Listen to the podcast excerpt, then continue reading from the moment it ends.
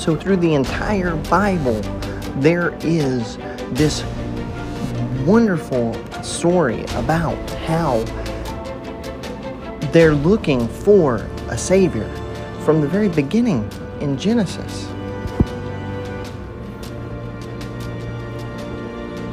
And you see how the connection through the entire Bible is that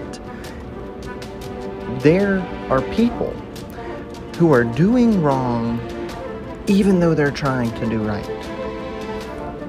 See, the Israelite people have begun to be stuck in a cycle of sin, repent, and repeat. And this is the same cycle that we're going through right now, today.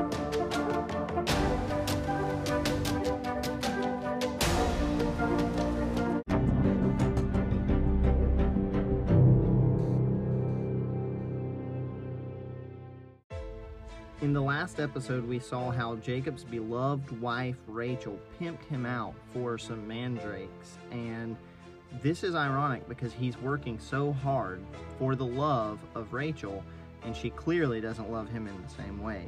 So the irony is jumping off the page at this point. Jacob is tricked into honoring tradition when he was forced to marry Leah.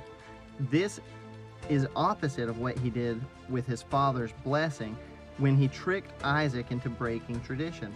Now, in the Mandrake story, we see his beloved wife, Rachel, sell him like the food at the beginning when he tricked Esau into giving him his birthright with the stew. So, what we see here is Jacob's tricks played on him in reverse order. This, I'm sure, is humbling frustrating, and heartbreaking for him. These events complete his story because he is far from home with nobody who truly loves him, and he is in over his head with no clear way out.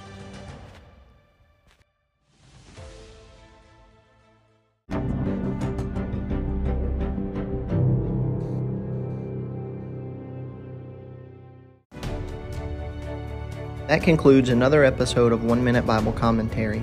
I'm your host, Jeff Cantrell, and I hope this podcast has helped you get closer to God one minute at a time.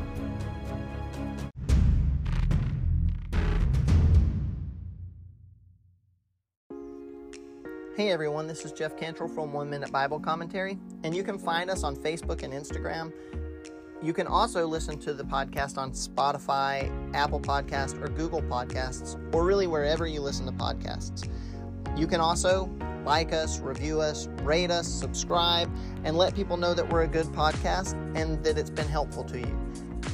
I hope that this podcast has blessed you and that it has taught you a little bit more about the Bible one minute at a time. Thanks for listening.